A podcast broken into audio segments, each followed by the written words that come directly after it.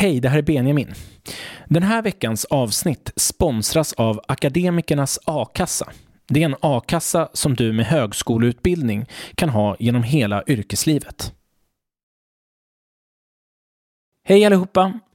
Dagens gäst är konstnären Lars Vilks och temat är samtidskonst.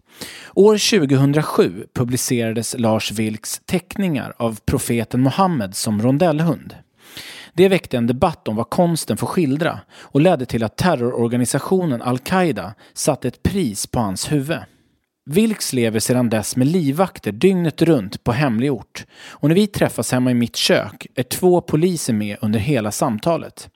Med utgångspunkt i Mohammed-karikatyrerna samtalar vi om samtidskonst. Vem är en samtidskonstnär? Är konsten fri? Och vad kännetecknar konstnärlig kvalitet? Det är några av frågorna som besvaras i det här avsnittet. Jag heter Benjamin Elfors och du lyssnar på Bildningskomplexet.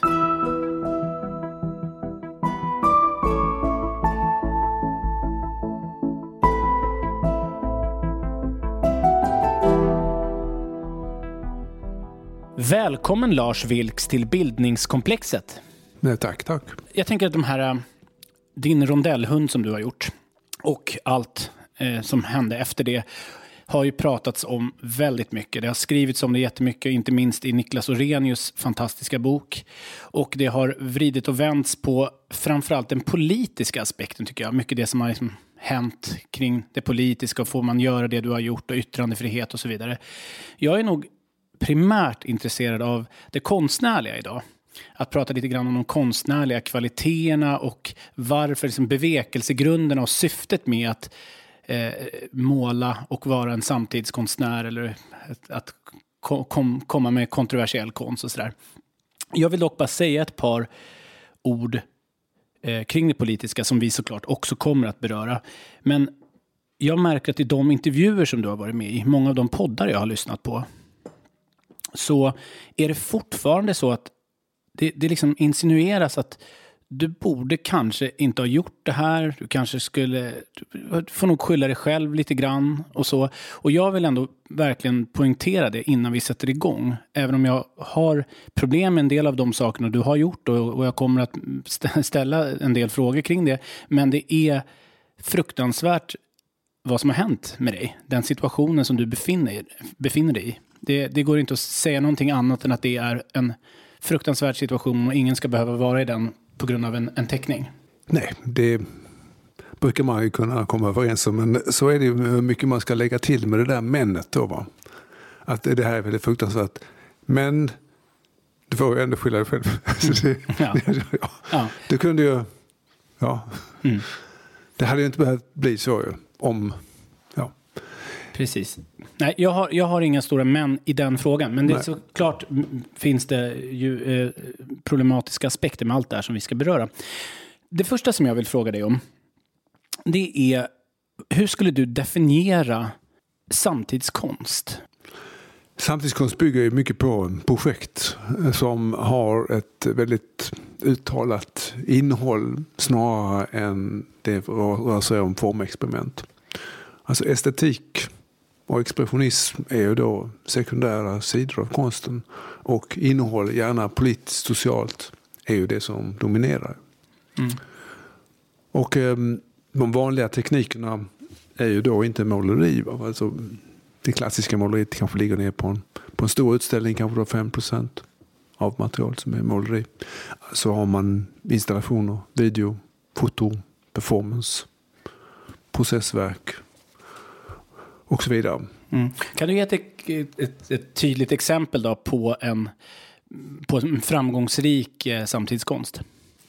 Det är, bara, det, det, det är kanske svårt liksom för en lyssnare att uh, få särskilt mycket ut av ett exempel. Men jag kan ju klart nämna att uh, den stora stjärnan som har varit nu under flera år och där du inte har kunnat göra en stor utställning utan att ha henne med det är ju Ito, Hito Stale, Stale som ju har varit med på alla de här stora Venedigbiennalerna och annat. Ehm, hon är ju då eh, japanska men uppväxt i Tyskland. Hon arbetar ju med, eh, med videoinstallationer och ehm, bygger liksom upp saker och ting där hon problematiserar eh, västvärldens politiska situation. Och, kan du ge ett exempel på något av hennes verk? Vad är det som gör att det är liksom samtidskonst? Ja, mycket handlar om en, del om digitalisering. Det ser liksom ut som man kommer in i någon slags spelvärld. Eh, som dataspel och annat. Hela rummet som man kommer in ja, i? Det, ja, det kan säga att hon har det. Är, man har ju skärmar. Det är lite olika hur man placerar det där. Men ibland kan det vara så att man lagt ut solstolar så det ligger liksom och tittar mot det här. Och ibland sitter du omgiven av olika skärmar och annat. Eh, den senaste installationen i Venedig alltså den handlar väldigt mycket om, då, om de här eh, slussarna man har gjort eh, i Venedig. Och hela den här idén med, med att försöka mot, motverka miljö, miljöproblematiken och annat. Så det finns en, en, en tydlig politisk aspekt? Ja visst, där. men alltså hon är också en suddig sak. Alltså, så att om du går in och sätter dig där va, så är det inte säkert att om inte du är förberedd så kanske du inte märker riktigt vad det handlar om. Alltså. Eh, för det, där finns ju lite olika sidor av saker. En del konstnärer är ju då direkt aktivister. De vill vara väldigt, väldigt tydliga. Och blir då lite småtråkiga också. Alltså för de, de bankar liksom budskapet rakt i ansiktet på dig. För du har liksom inget val själv. Alltså, men, men eh, många av de här är ju inte så. Va? Men man ska komma ihåg det att grundregeln, trots att vi idag har en uttalad politisk aktivism, alltså där man eh, direkt liksom adresserar en, en politik. Så är det ändå inte det som dominerar utan man har kvar den här gamla regeln att betraktaren skapar verket genom sin kreativa, sitt kreativa tillskott. Det vill säga den tolkning man gör. Och då ska det finnas ett utrymme för detta. Är det bara sån där rakt av alltså så... Det får inte vara för tydligt, det får inte vara Nej, för pekpinnigt. Konstvärlden har ju av tradition alltid hållit på det. Va? Att mm. man ska ha en mångtydighet. Mm, det. Så det är alltid en kamp mellan det här med att nu har vi så många angelägna budskap. Alltså så att, eh, måste, ska vi då vara tydligare bara för att vi ska uppfostra omvärlden eller ska man fortsätta på samma sätt? Mm. Men så att det finns någonting i det här att, att, att själva uttrycket om jag förstår. Att det, alltså, kontexten, att man, gör, att man har en knasig tillställning. Man har, det, är själva performanceakten viktigare än, än, än det, ja. vi, det vi ser? Det är så, om vi nu tar världens största utställning som normalt sett äger rum vartannat år. Så nu är det, råkar det vara coronatid så att man får skjuta fram ett år. Men Venedigbiennalen samlar ju världens konstnärer och från alla länder och det, det är ju den stora samlings platsen. Och ehm, då den här eh, internationella utställningen som kurateras då av, av någon väldigt känd kurator. Ehm, för att kunna tillgodogöra sig den så måste man ha katalogen. Och eh, där kan du då när du går runt och slår du upp konstnären så, så finns det då en beskrivning av vad konstnären eh, tänker och gör och sysslar med för någonting. Har du inte det så är det väldigt svårt. Alltså, även om du är professionell, då måste du känna till dem innan. Men, men annars kan man inte riktigt klara sig utan det. Va? För att eh, den, den tydligheten har man ytterst sällan. Alltså vilken, vilken vägning man har i, i, i sitt arbete. Mm. Man måste förstå vem aktören ja, det skil, är. För, ja. Det skiljer sig från tidigare. Mm. När man hade form och uttrycksexperimentet så tog du ställning till ungefär samma sak. Fast olika konstnärer då. Mm. Hur de arbetade med form och komposition och mycket uttryck. Och det var liksom ångest och allt möjligt sånt där. Men det, det, läste man ju av som, som betraktare och tog ställning till på egen hand. Och så gick du till nästa verk och det liksom fungerade på samma sätt. Nu har var och en har ju sitt revir nu och arbetar med ett bestämt projekt. Och, och det, det, klarar man ju inte liksom då, att känna till alla de här infallsvinklarna som finns. Nej. Så därför behöver man en sån orientering. Mm, jag har, har, i min hand här en bok som du skrev 2005 tillsammans med Martin Schibli. Eh, och den heter Hur man blir samtidskonstnär på tre dagar. Och jag har läst den här Eh, inför vårt samtal. Jag var inte riktigt klar på hur, hur mycket av det som är allvarligt menat eller om det finns liksom en grundironisk ton i det. Men bara på framsidan står det så här. Förr tog det lång tid att bli konstnär. Det krävdes lång teknikträning för att lära sig att skapa konsten med stort K.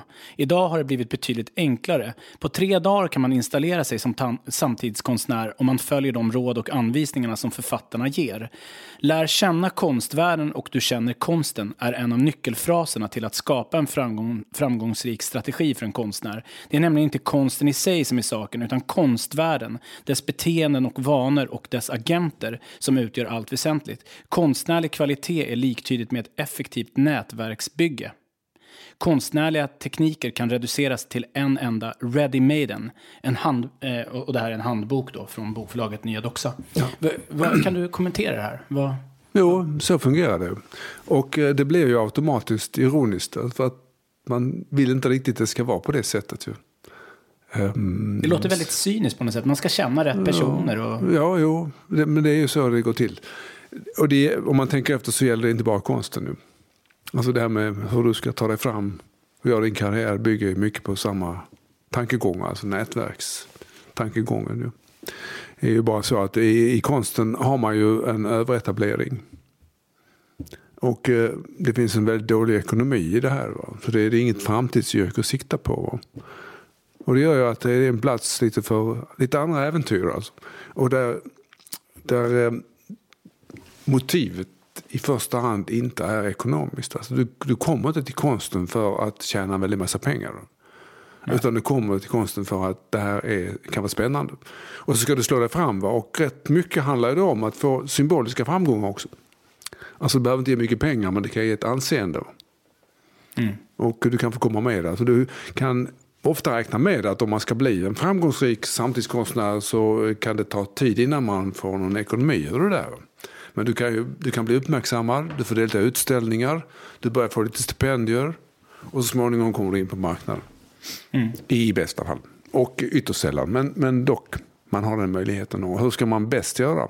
Ja, man ska ju kasta bort de romantiska funderingar man har. Alltså förstå liksom att det här är en barsk tillvaro. Och, och den som arbetar mest med nätverk kommer ju förmodligen att klara det bäst. Ju.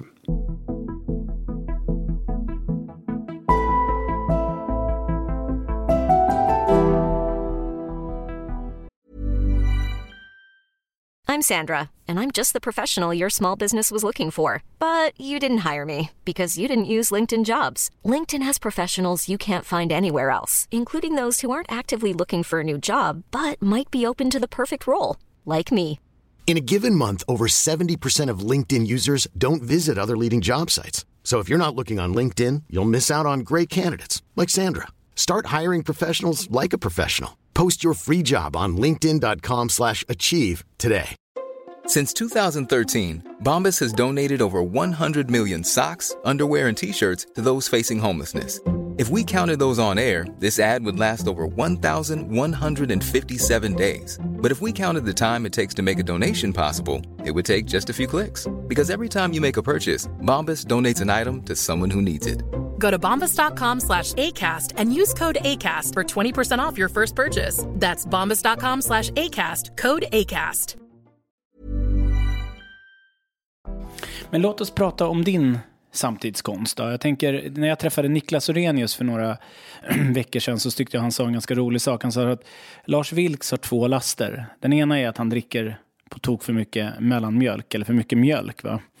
Och den andra är att han har en vilja att provocera. Han vill provocera. Är det, skulle du säga att det är en viktig ingrediens i samtidskonsten att provocera? Att provocera ligger till grund för själva den moderna konsten. För du ska på något sätt överskrida saker och ting. Det, vi kan säga, det startar på allvar med impressionisterna som då målar på ett annat sätt än man gör i salongerna.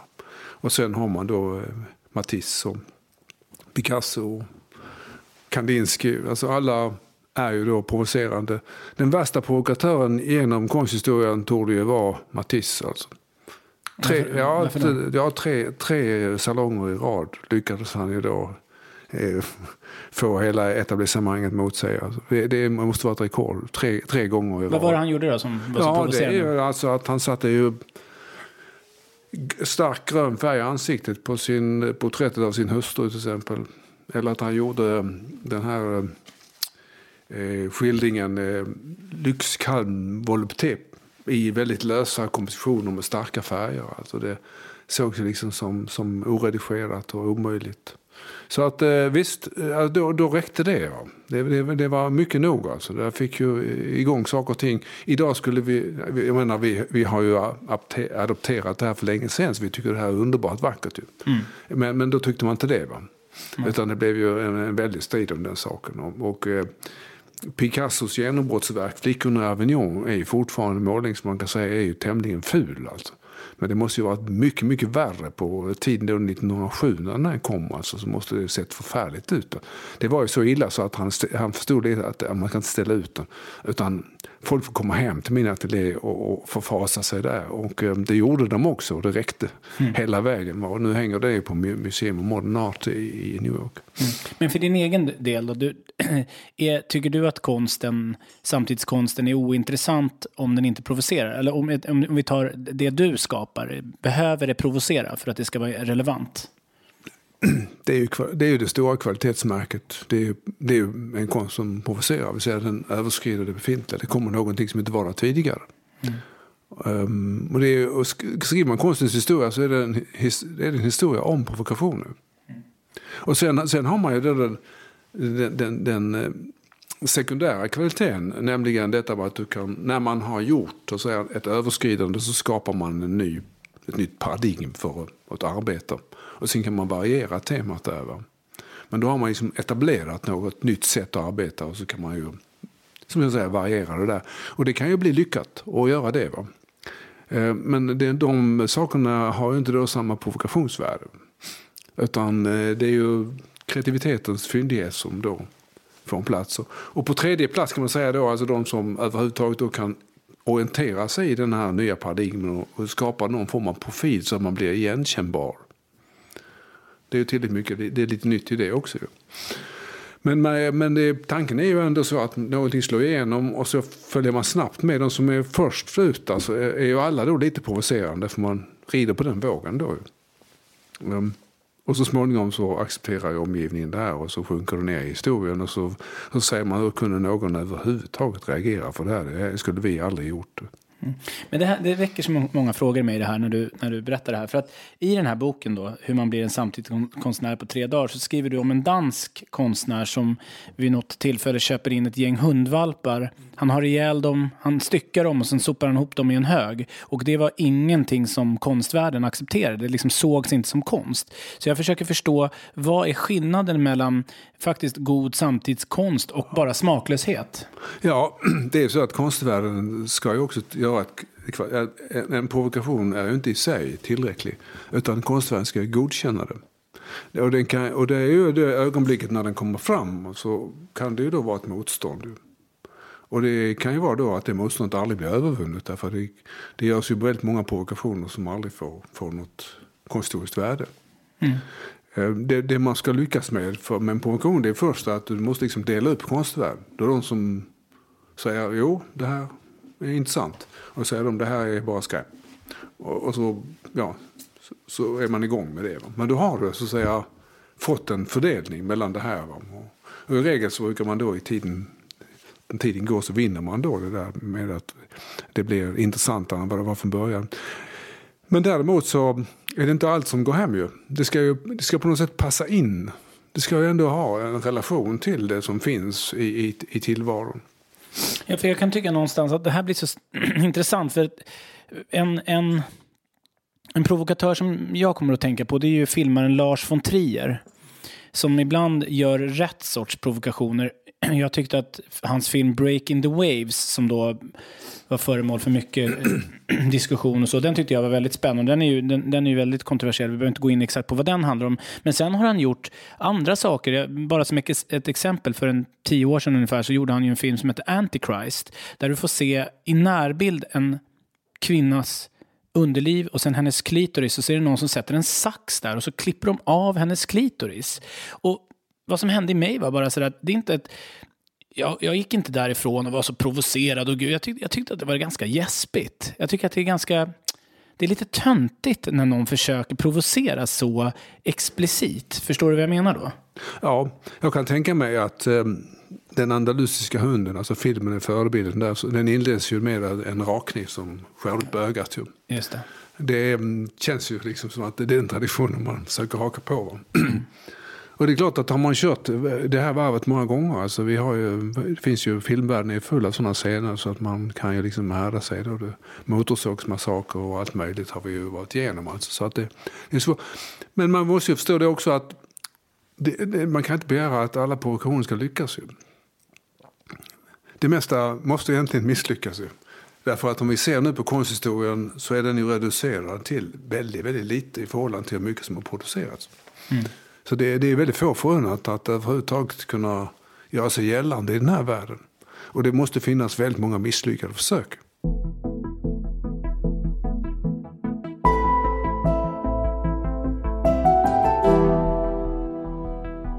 Låt oss då komma in på ett eh, försök som inte var så misslyckat när det kommer till provokation. Det är ju din rondellhund, Mohammed, profeten Mohammed som rondellhund.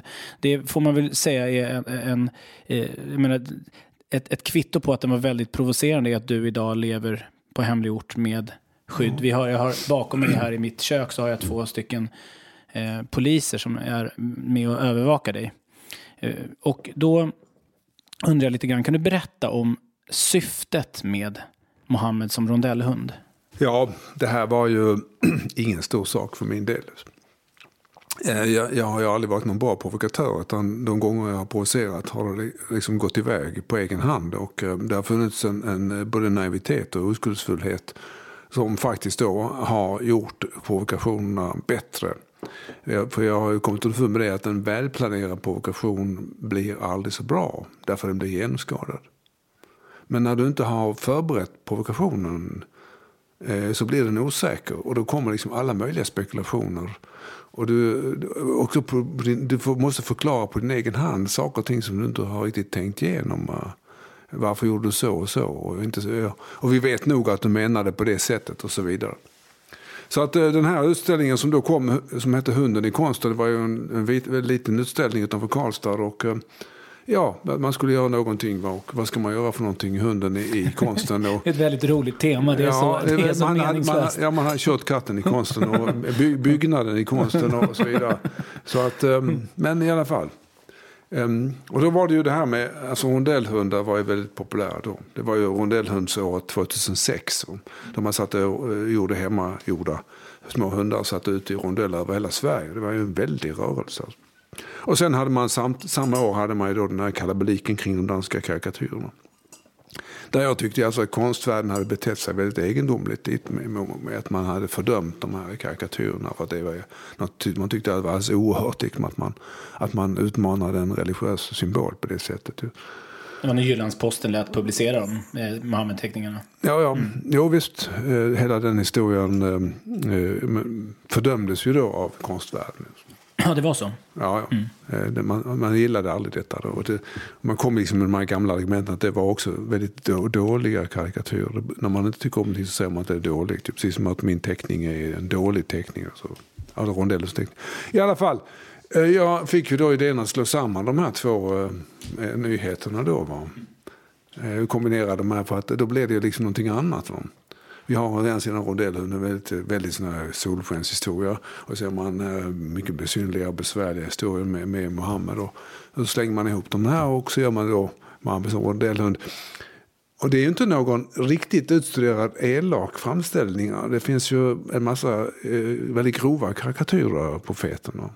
Men alltså rondellhunden är ju i grund och botten en positiv historia. Så den blir ju lite lustig alltså. Om man nu skulle vilja se det så. Men du kan ju snabbt ta det ur sin kontext, vilket också blir fallet. Ju. Mm. Men vad var din, så din, ditt syfte var egentligen att förena den här ja, lite naiva var, folkrörelsen, ja, lite ja. flamsiga rodellhunden med här, den här kontroversen? Ja, just det. Men vid den här tidpunkten och jag menar, även idag, de, de eh, extremistiska krafter och, eh, som finns i samhället, tänkte du aldrig att blanda, alltså när man blandar hunden som symboliskt i väldigt många kulturer är ett smutsigt djur med den heligaste av profeter. Tänkte du aldrig att det skulle kunna röra upp väldiga känslor? Nej, jag, jag trodde på något sätt att man hade bränt ur sig genom hela den här danska kontroversen. Jag tänkte, det är ingen som orkar med nu. Alltså det, det, det, där har man ju kört. Man har ju eh, angripit ambassader och, och eh, hela världen har stått och hoppat eh, jämfota på det här. Va? Och eh, Ehm, det finns nog inte mer medialt eh, intresse och krut i att eh, driva det här en, gång till. Eh, men jag hade ju liksom en liten tanke också om att den här utställningen då som jag, som jag förstod skulle bli en väldigt idyllisk historia. Den omhuldade hunden.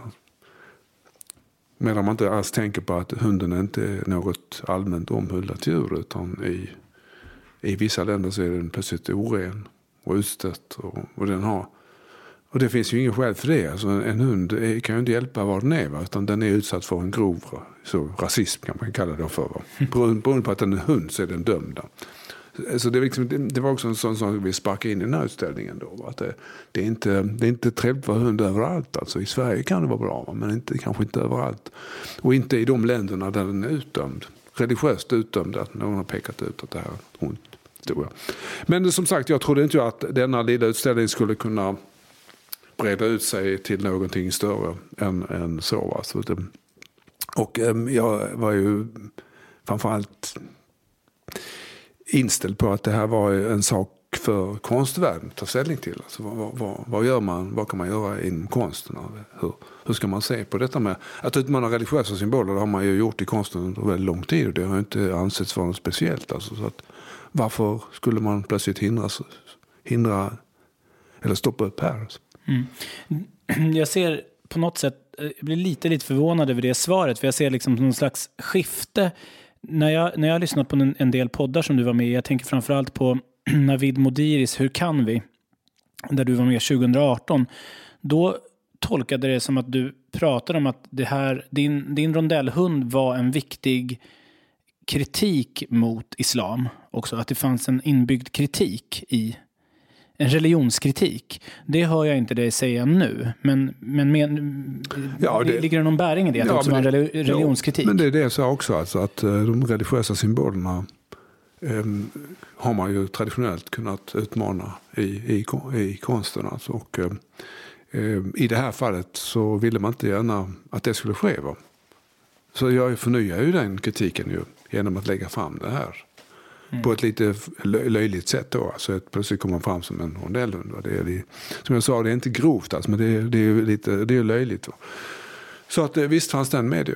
Ingen, ingen religion ska komma undan. Att det här är ju klart en, också en form av maktkritik. Att, eh, en religion representerar då en makt. Och så finns det de som anser att denna, denna symbol är bortom kritik. Det får inte förekomma något kritiskt. Man får inte ifrågasätta det här. Och framförallt får man inte förlöjliga det. Och eh, jag kan ju inte säga liksom, att konsten skulle gå med på det. Va? Att den skulle ha saker och ting som skulle liksom stå över allting. Det är en främmande tanke. Mm, kan du berätta lite grann vad din, vad din kritik består, din religionskritik består av? Den ena är ju att, som jag hör dig säga här, man måste kunna få porträttera vem som helst när som helst. Det, det ska inte finnas någon som, som är så helig. Men går det att, djupas, går det att ge ett mer djuplodande svar än så? Vad är liksom kritiken här? Nej, men jag, jag eh, hade ju inte tänkt att det här skulle vara ett väldigt stort projekt. Utan det var ju konstvärldens sätt att hantera det här. Ehm, sen när det här då började gå lös och den här modellen gav sig ut långt utanför konstvärlden. Eh, då blev det ju liksom en väldig diskussion. Jag var inte så insatt egentligen i hela den här diskussionen. Och jag hade aldrig hört begreppet islamofobi till exempel. Och, um, så jag fick väldigt snabbt läsa in mig där och bli liksom en deltagare i hela den här stora diskussionen som fanns då. Men jag upptäckte ju fanns överallt. Mm.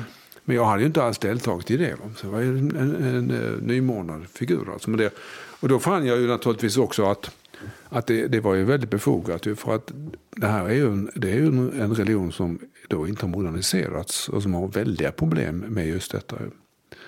Den lever ju kvar i en föreställningsvärld som också då är politisk och social.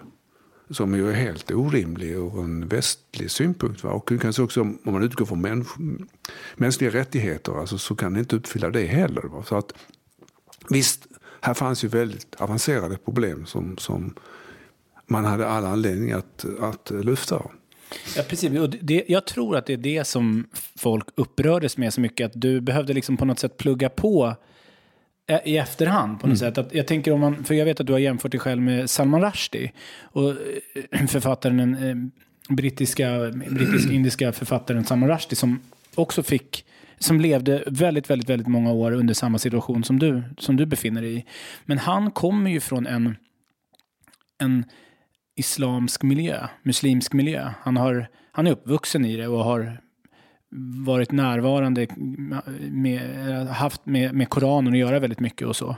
Så att hans bok Satansverserna är på något sätt en, en, en, en kommentar till allt det som han har varit med om i sitt liv. Och där där kommer du, kommer du lite som en outsider och har inte den här kunskapen. Och jag tror att det är det som provocerar, provocerade väldigt mycket och kanske fortfarande gör. Att vem, vem är du som inte känner till någonting om islam och sen får börja plugga på i efterhand? Ja, jo.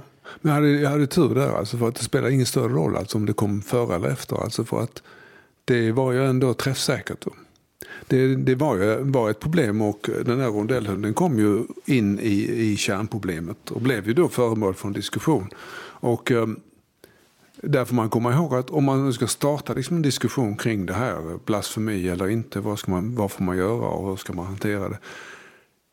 Så är det ju enbart en provokation som verkligen kan starta en diskussion. För försöker du göra vi säger, ett seminarium eller sånt där, så blir det liksom bara ett artigt utbyte och principer för att det är klart vi ska, vara, vi ska göra så. Det är ju när, du, när saken verkligen slår ner i tillvaron och det, saken genomförs, alltså, då, då blir det ju riktiga, autentiska reaktioner.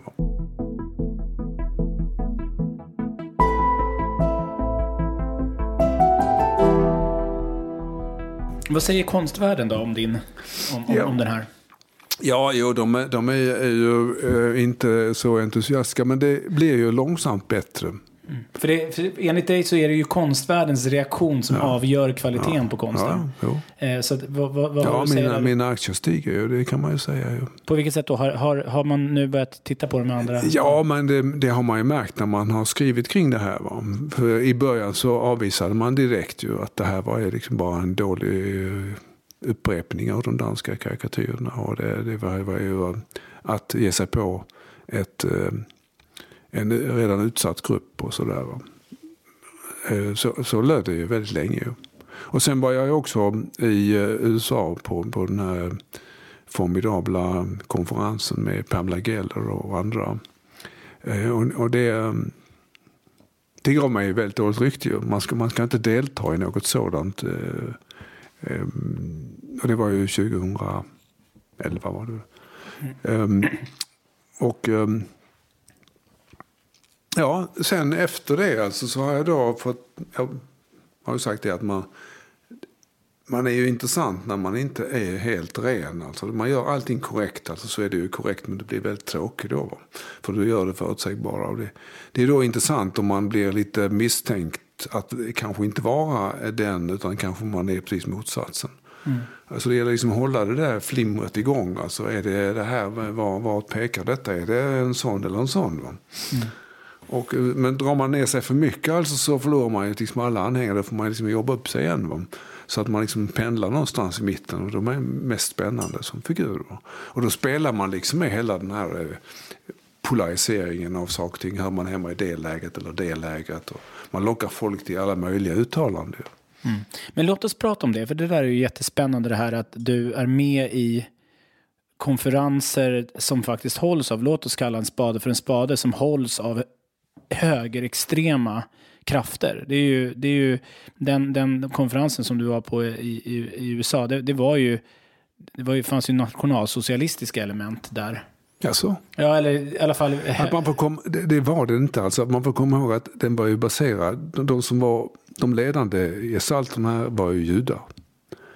Och eh, de har ju ingen som helst, alltså, de, en, av, en skribent till exempel som eh, var, som är verksam i Sverige som började gå in med det här med att kritisera förintelsen och annat.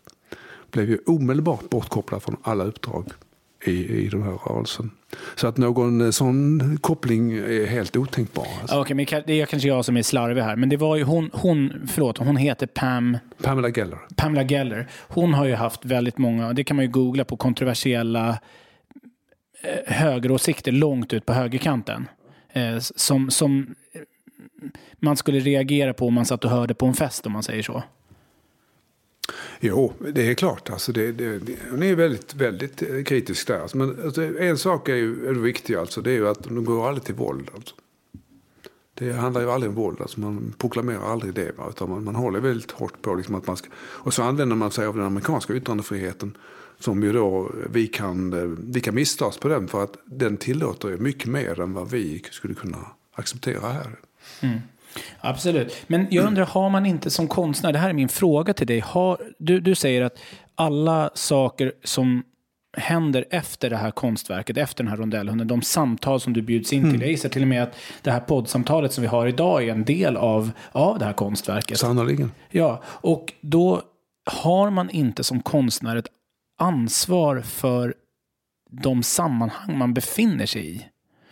Om du blir inbjuden till en nationalsocialistisk yttrandefrihetskonferens, tycker du inte att det är problematiskt att, pro- problematiskt att delta där? Ja, det beror ju på. Det, kan vara intressant att sätta sig in i vad man håller på med där. Varför är det det?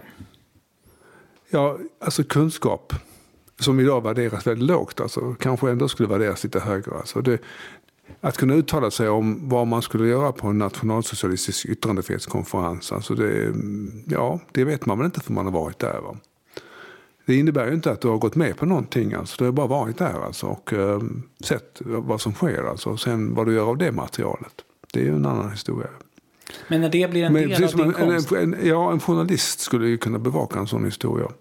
Och skulle man då säga att en journalist får inte, får inte lov att sätta sin fot där och skriva om det här, alltså därför att eh, då har man ju på något sätt erkänt eller har man inte ansvar. Alltså det, det, en, en konstnär måste ju ha samarbete. Precis, men du är ju inte en journalist. Du, du, Nej, nej, du, men- du är en konstnär. Det, det, det är det som är min, alltså, min nyfikna men, men, men fråga. skill- vad är skillnaden? Alltså? Ja, det är min fråga till dig. Är det, är det inte en skillnad? Jag tänker en, en, en, ehm, som jag tänker, en journalist är ju där för att bevaka, försöka så sakligt och objektivt som möjligt bevaka ett skeende. Medan vi pratar ju här nu om att det här blir en del av din konst. Så att när Det ditt ju- konstverk till slut då blir associerat med högerextrema krafter, finns det inga ideologiska problem för dig med det? Det, det kan man väl säga att det kompositionellt kan bli det om det enbart består liksom av högerextrema åsikter. Alltså så är det ju klart att då, då kommer det handla om det. Va? Men det, det kan man knappast säga att det här gör. Alltså, för det har ju ett väldigt, väldigt brett register. Alltså. Alltså det har det tenderat att vara ganska mycket. Jag tänker, det har väl varit också så många konferenser där det av säkerhetsskäl inte har gått att bjuda in dig. Så att det har varit flera höger, högergrupper som har stått på sig och bjudit in dig. Och, Nej, alltså jag har ju aldrig blivit så riktigt populär i, det, i de här. Därför att jag, de upptäcker ju då att jag är liksom inte rätt sort. Då. De märker ju det att jag inte är en av dem. Alltså. har du några exempel på det? Ja, det, det, det är väl just detta att jag inte blivit eh, så inbjuden som man skulle kunna tro att jag skulle bli. Alltså att jag blev en populär gestalt där. Va? Så det, är- det är inte så speciellt många sådana konferenser jag varit med på. Och um, dessutom alltså det är svårt, att, alltså det är väldigt lätt att liksom säga att allting är högerextremt. Alltså, men det är svårt att säga riktigt var man ska dra gränsen där. Då.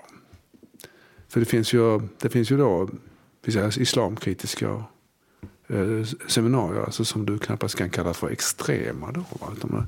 Kan ju vara deltagare från en mycket bred skala. Jag har varit rätt mycket i Danmark och där har du ett helt annat eh, klimat. Alltså där, där är ju journalister och politiker från väldigt många olika läger som kan, som kan eh, diskutera de här sakerna. Medan man i Sverige då omedelbart polariserar och man vill inte vara med. Man, utan, utan det, det är att man ska överhuvudtaget inte ta upp frågorna. Så att det är en lite komplex, komplex historia. Men jag skulle väl tänka mig detta att eh, jag har inte kunnat visa liksom upp eh, denna rätta tågan för att riktigt vara en frontfigur. Alltså. För att jag har ju alltid haft en distans i den här historien. Alltså. Mm. För mig är det ju mer alltså en del av estetiken. Alltså hur, hur, hur skapar man konst av det här? Mm. Ja, men det är spännande det här, för det är ju det som jag tror är en stor... Och det, det är den, den som skapar liksom tveksamheten i, i mig. Jag är helt bakom dig när det kommer till rätten att få teckna vad man vill. Och att i en demokrati så, ska vi, så vinner rätten att teckna över potentiella kränkningar som det kan föra med sig. Det är jag med dig på. Däremot så är, har jag svårare att svälja det faktumet vad som händer med det fortsatta konstprojektet. Att bjuda in sig själv, eller det kanske du inte gör, men att bli bjuden till vilken grupp som helst och tycka att det är lite spännande. Det, det är svårare för mig att, att förstå. Mm. Ja, det är väl det som gör att eh, det här konstprojektet blir intressant. att, eh, man, vill, man vill gärna att det ska landa i något säkert då. Va? Att man, man, ska inte befatta sig med det här. De här människorna ska vi stöta ut. Alltså, vi ska verkligen bara nonchalera dem. Vi ska, nu har det ju varit så att under de senaste åren så har, har ju ganska många öppnat det här med att vi måste samtala. Att vi måste låta äh, människor säga saker och ting. Vi ska liksom inte försöka isolera dem eh, och, och förbjuda dem att vara med i alla möjliga sammanhang och se till liksom att straffa dem därför att vi tror att de har vissa åsikter som vi överhuvudtaget aldrig vill diskutera. Så att ehm, det har väl också varit så att det här har blivit lite, lite mindre kontroversiellt än vad det var från början. Alltså, man får komma ihåg att den här, den här konferensen i, i New York, alltså den, när jag fick den inbjudan så kände jag väldigt lite till det där. Jag hade bara hört någonting om Pamela Geller. Jag tänkte det var intressant att se liksom vad som försiggår där. Och jag hade ju varit faktiskt i, i, på en liten turné ehm, och, och talat ett par år tidigare. Um, och då hade jag också sett lite grann eh, hur de här fungerade. Att ehm, eh, uh, det ju, väcker väldigt lite uppmärksamhet. Alltså medialt sett så är de väldigt isolerade de här, eh, de här protestgrupperna. Då.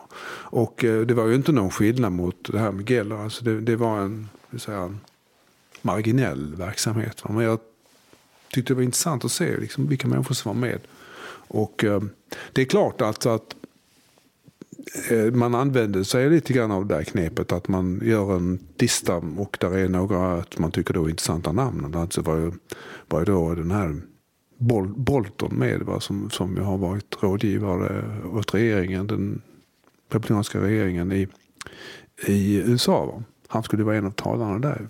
Men han kom sen inte, utan det ursäktas på olika sätt. Men Pamela Geller är personligen vän med honom. Alltså att hon har förankrat sig alltså uppe i regeringskretsar. Vilket är också lite intressant att se hur man förgrenar sig där.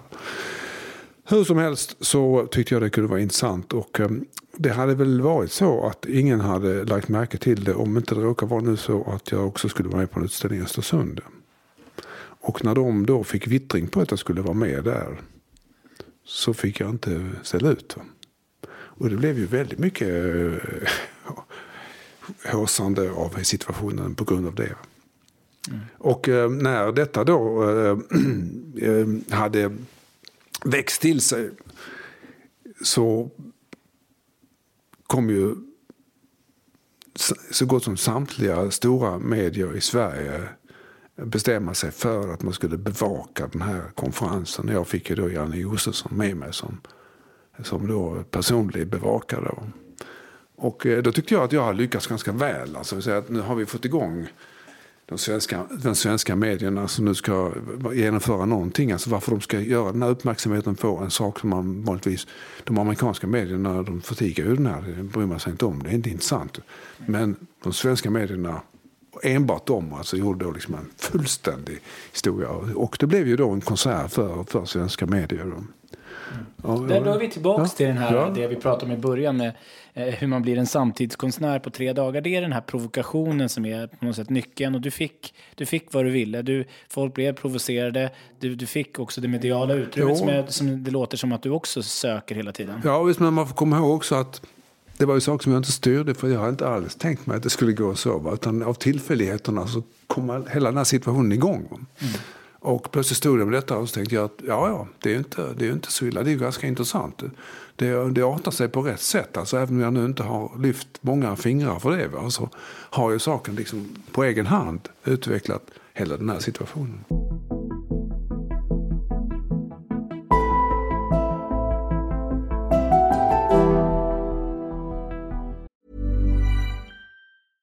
Ryan Reynolds here from Mint Mobile. With the price of just about everything going up during inflation, we thought we'd bring our prices down. So to help us, we brought in a reverse auctioneer, which is apparently a thing. Mint Mobile unlimited premium wireless. Ready to get 30, 30, bit to get 30, bit to get 20, 20, 20, bit to get 20, 20, bit to get 15, 15, 15, 15 just 15 bucks a month. So, Give it a try at mintmobile.com slash switch. $45 upfront for three months plus taxes and fees. Promo rate for new customers for limited time. Unlimited more than 40 gigabytes per month. Slows. Full terms at mintmobile.com. Hey, Dave. Yeah, Randy. Since we founded Bombus, we've always said our socks, underwear, and t-shirts are super soft. Any new ideas? Maybe sublimely soft. Or disgustingly cozy? Wait, what? I got it. Bombus. Absurdly comfortable essentials for yourself And for those facing homelessness. because one purchased equals one donated. Wow, did we just write an ad? Yes. Bombas. Big comfort for everyone. Go to bombas.com slash ACAST and use code ACAST for 20% off your first purchase. jag skulle vilja prata med dig om en eh, spännande essä som jag vet att både du och jag har läst. För du har skrivit om den på din blogg och jag har läst den nyligen. Den heter Hur fri är konsten? Skriven av en tysk journalist och konstkritiker som heter Hanno Rautenberg. En, alltså, för er som lyssnar, eh, låna den. den är, det är en tunn sak på 150 sidor som är väldigt, väldigt intressant. Och man kan väl säga att kontentan av hans idé är att den, lib, den liberala världen, de människor som anser sig vara liberala idag, har blivit de nya moraliska ryttarna. De vill att vi ska leva uppbyggligt och moraliskt. Och det har också letat, in, letat sig in i konsten och på museer där, vi inte längre, där konsten inte längre är fri utan vi har en så, så, så att säga, liberal eh, publik som blir irriterade och arga över saker som tidigare sågs som frigörande har nu blivit någonting alldeles för eh, moraliskt förkastligt. Han pratar om nakenhet som på 60-70-talen där de liberala människorna ville att det skulle flytta in på museerna. Och idag har det blivit moraliskt förkastligt. Jag undrar, sett i det ljuset, hur tror du att din rondellhund hade tagits emot längre bak i tiden, säg 70, 80, 90-talet? Hade det varit en min, ett mindre fördömande tonfall då? Ja, ja alltså då, då var inte ämnet kontroversiellt. Man hade inte brytt sig då. Ehm, vi, det, hade, vi hade kommit till ett stadium alltså där det började bli besvärande. Vi vill säga det, det hela som kan man säga började med Rushdie då. Då man upptäckte att det fanns en kontrovers och hur man skulle hantera den. Ehm, och sen fick vi ju också 9-11. Mm. Och där det visade sig att det var ganska många i och för sig kloka personer som då menade att vi ska, måste ha förståelse för det här är faktiskt eh, det, det är en rättmätig hämnd på västvärldens eh, ohyggligheter och så vidare. Och eh, många framträdande profiler i konstvärlden menar också att det här är ett, som ett konstverk och ett konstprojekt. Eh, så att det- det, vi har liksom en stegring i den här kulturkollisionen som då kommer till stånd. Och den eh, har ju då aktualiserats under bestämd tid. Tidigare så fanns det inte. Alltså det hade ju inte varit någon som hade brytt sig om det. Det var bara ett slag i luften då. Mm. Delar du den här synen som han och Raut- Rautenberg har med att förut så ville, jag gissar att han, han, han pekar, på, pekar väl på någon slags vänsterliberal rörelse som ville att eh, nakenhet och det som tidigare då såg som något puritanskt borgerligt eh, fördömande skulle få flytta in till museer. Stäm, stämmer den bilden med hur det såg ut förut? Jo, det beror på att du har fått ett genusmedvetande som är annorlunda än vad det var tidigare. Och eh, du har också fått den här tanken med representation och identitet. Och de sakerna kan man då applicera på det här. Va? Och, och um, det finns ju på något sätt en uppfordran till folk att reagera på detta. Det vill säga att man ska bli, man ska bli kränkt. Man ska känna sig kränkt. Man känner sig utstött, ovälkommen, um, bortglömd och så vidare. Och det kan då appliceras på olika sådana beteenden. Eh, olika framställningar som konsten gör. Så eh, i det har han ju klart rätt. Alltså, samtidigt så är han ju då i motvind därför att eh, den, den prof- profileringen är ju den han då angriper. Ju. Det är ju den starkare hållningen i konsten. Ju, så han ses ju eh, då mycket kritiskt på från konstvärldens sida. Vad är det de är upprörda över? Eller vad är det de inte håller med om? Ja, Eh, där menar man att problemen är reella. Vi har ju en fruktansvärd rasism i västvärlden och vi har ett fruktansvärt förtryck av, kvinnor och, eh, och alltså genustänkandet och så vidare. Så allt detta är ju realiteter alltså, som man då inte har uppmärksammat. Detta är någonting som konsten inte får undgå. Va? Vi måste ta ett ansvar som konstnärer för att eh, ställa sakerna till rätta och då bli, bli rättänkande människor. Man kan säga att det finns en huvudlinje i den här saken även om konstnärerna inte är så villiga att gå med på det för att propaganda är, någonting som inte riktigt då slår an mer än i vissa begränsade delar av konstvärlden. Mm. Och vad är din hållning då? Ty vad, vad tycker du att konsten har för uppgift? Eh, Konsten har ju ingen uppgift, utan den skapas ju. Eh, Och eh, det har varit lite olika bud. Det, det första budet som kommer med den moderna, det moderna konstbegreppet är ju att den ska visa att världen är i grund och botten harmonisk. Och att den svåra kollisionen mellan kunskapen och omdömet, beslutet, är som, som är olösligt för filosofin. Alltså, du har en kunskap, men med, den, med denna kunskapen är det väldigt svårt att avge en dom ändå. För att en dom är ju att du säger att jag tror att det är så.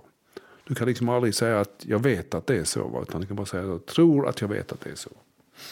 Um, men han- då menas ju då liksom att estetiken, som är en annan form av domslut, visar liksom att det ska finnas en harmoni i grund och botten. Så att det har ju varit konstens första uppgift.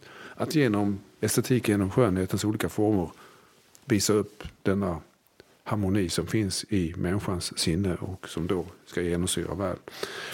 Men eh, det räcker inte riktigt till numera. Utan det har kommit många andra bud. Alltså det, det har det varit ju att, att uttrycka de, de inre konflikterna och eh, människans elände och så vidare har ju kommit fram. Och sen har man ju också den, den politiska sidan och den sociala sidan. Och, och eh, ja, det är också det här, vad är ett liv alltså? Och, eh, vad ska man kasta fram för någonting? Vi har, man har laborerat med idéer om övermänniskan och allt sådant. Alltså, vad, är, vad är det för någonting? Så att konsten har varit en frizon att, att pröva även extrema idéer. Därför man har menat att det har liksom inga större konsekvenser. För att det stannar liksom ändå in i konsten. Och det är ju ett tank tankematerial men det är ju liksom ingen som bryr sig så mycket om det. Konsten har ju väldigt svårt liksom att, att bli förverkligad på något sätt. Utan det blir ju, ett, det blir ju, blir ju en estetik. Va? Det är någonting du kan fundera på. Va? Ehm, Medan världen utanför fungerar liksom på ett annat sätt. Och det har, det har vi ju sett att så är det ju inte. Och det är väl det som du säger här med din, med din samtidskonst, att den ska väl vara en kommentar. Den ska ju föra med, ta, ta, med in, ta in verkligheten. Ja, jo, men det är fortfarande så alltså att eh, konsten stannar i konstvärlden. Och eh, jag har ju upprepade gånger sagt det att konsten vill ju och har gjort otaliga projekt och utställningar kring att vi måste bearbeta världen. Alltså, och eh, vi måste förändra den.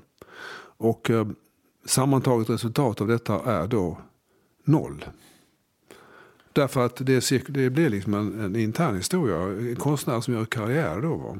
Och eh, ju mer de gör karriär desto bättre pris blir det på deras verk. Ju. Och sen får de göra den här mid-career one man exhibition. Och så kommer man till de stora museerna och sen får man vara med på Venedigbiennalen och så vidare. Eh, och de måste ju samtidigt också tjäna pengar på sin konst. De är ju liksom entreprenörer. Men tror du inte att det finns, att konsten ändå är så pass stor, då menar jag konsten i stort, film, musik, teater, litteratur, att den ändå sipprar ut i samhället och påverkar i grunden vårt sätt att tänka kring, kring livet? Ja, jo, man, kan ju ha den förhoppningen. Alltså. Ja, men det vill jag, så- det vill jag starkt säga. Ja, men det, är det. det. men det är också, det är också frågan om hur man ska göra med gränsdragningarna där. Va? Så att, ju, ju mer avancerad konsten är, desto svårare är, har det ju liksom för att ta sig ut. va. Det är ju det är de, de, de lätta, lättsamma produkterna som är lättare att läsa och som, som tilltalar en större publik. va. För när, när, när något konstprojekt galopperar ut i, i världen så förändras det ju. Som till exempel då min rondellen, den vulgariseras ju då. Och har inte konstens beskyddande egenskap, nämligen att, att vi ska vi måste fördjupa diskussionen och det här får inte förenklas på något sätt. Va? Utan det blir liksom bara, bara något eh, slagträ man kan ha i debatten. Mm. Där eh, åsikterna redan finns, där man får någonting att drämma till den andra med. Mm. Ett jättestort ja, tack ja. Lars för din medverkan. Det har varit ja. väldigt intressant att lyssna på dig. Tack själv.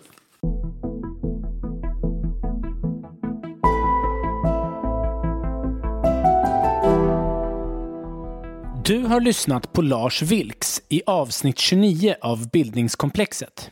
Vill du ha reda på kommande gäster och ämnen i förväg ska du följa mig i sociala medier. På Facebook och Instagram söker du på Bildningskomplexet och på Twitter snabel Benjamin Elfors. Jag nås också på mejladress benjaminelfors@gmail.com. Tack för att du lyssnar. Det här avsnittet sponsrades av Akademikernas a-kassa. För att bli medlem, skriv akademikernasakassa.se bildningskomplexet i din webbläsare eller sök på Akademikernas a-kassa på Google.